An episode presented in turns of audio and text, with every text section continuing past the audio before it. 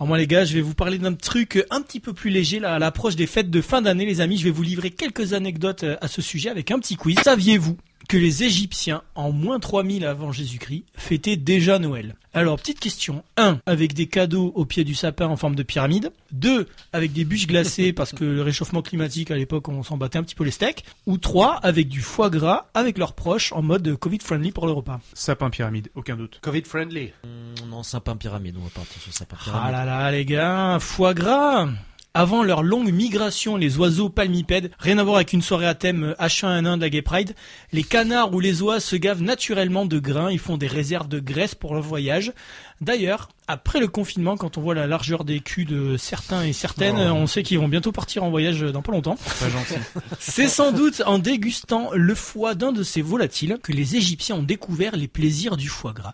Ils ont alors eu l'idée de gaver eux-mêmes les oiseaux. Alors tel que l'ont démontré des fresques vieilles de 4500 ans, retrouvées à Saqqara, montrant des vallées nourrissant des oies, des canards et même des grues. La technique, elle est simple. hein. Un homme enfourne un entonnoir dans le bec de l'oiseau, il place des boulettes de grains et d'un massage de la main sur le cou, oblige la nourriture à descendre dans le gosier.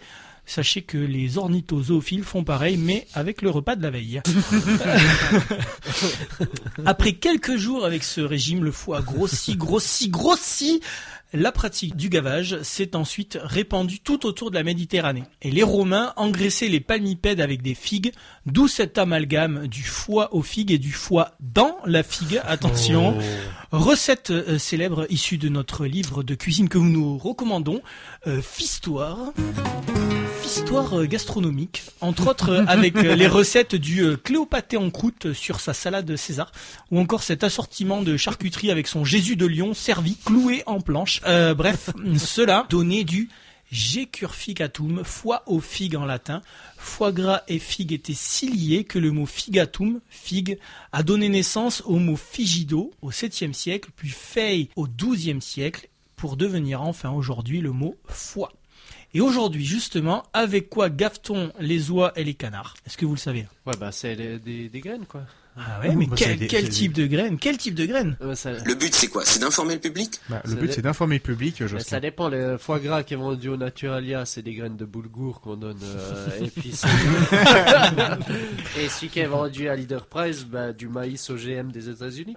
En Alsace et dans le sud de la France, les deux grandes régions du foie gras, les oiseaux sont gavés au maïs, justement. De nombreux pays considérant que le gavage cause aux animaux des souffrances inutiles l'ont interdit sur le territoire, tout comme euh, la zoophilie, bien évidemment.